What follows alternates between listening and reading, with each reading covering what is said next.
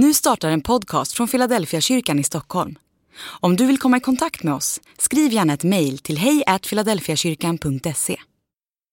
Dag 72 Om Jesus förlåter alla synder, både de jag gjort och de jag kommer att göra, då kan man ju göra vad som helst. Då spelar det ju ingen roll längre, jag lever ju i förlåtelsen.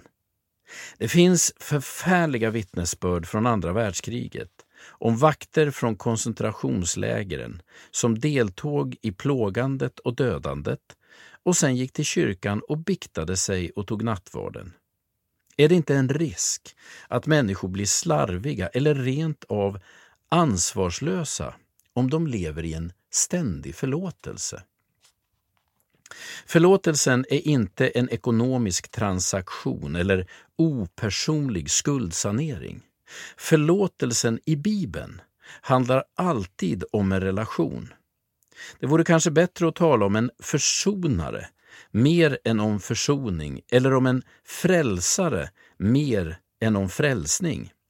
Varken försoningen eller frälsningen finns som föremål eller värden vid sidan av Jesus. Nej, både försoningen och frälsningen ges genom honom och av honom.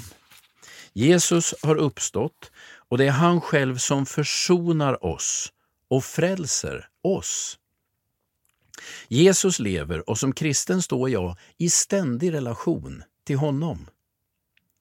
När jag fick klart för mig att min pappa hade betalat för min felparkering blev jag inte mer nonchalant, snarare tvärtom.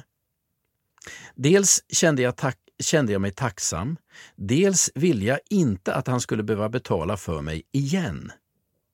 Det är den relationen allt handlar om. Det går inte att ta emot frälsningen utan att ta emot frälsaren. Det går inte att leva i försoningen utan att leva med försonaren.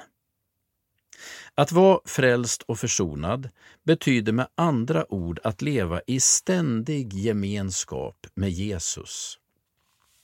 Det leder inte till nonchalans och slarvighet utan till tacksamhet och omtanke. Men jag vet att när jag lever med Jesus lever jag i ständig förlåtelse. Tack för det. Andlig övning.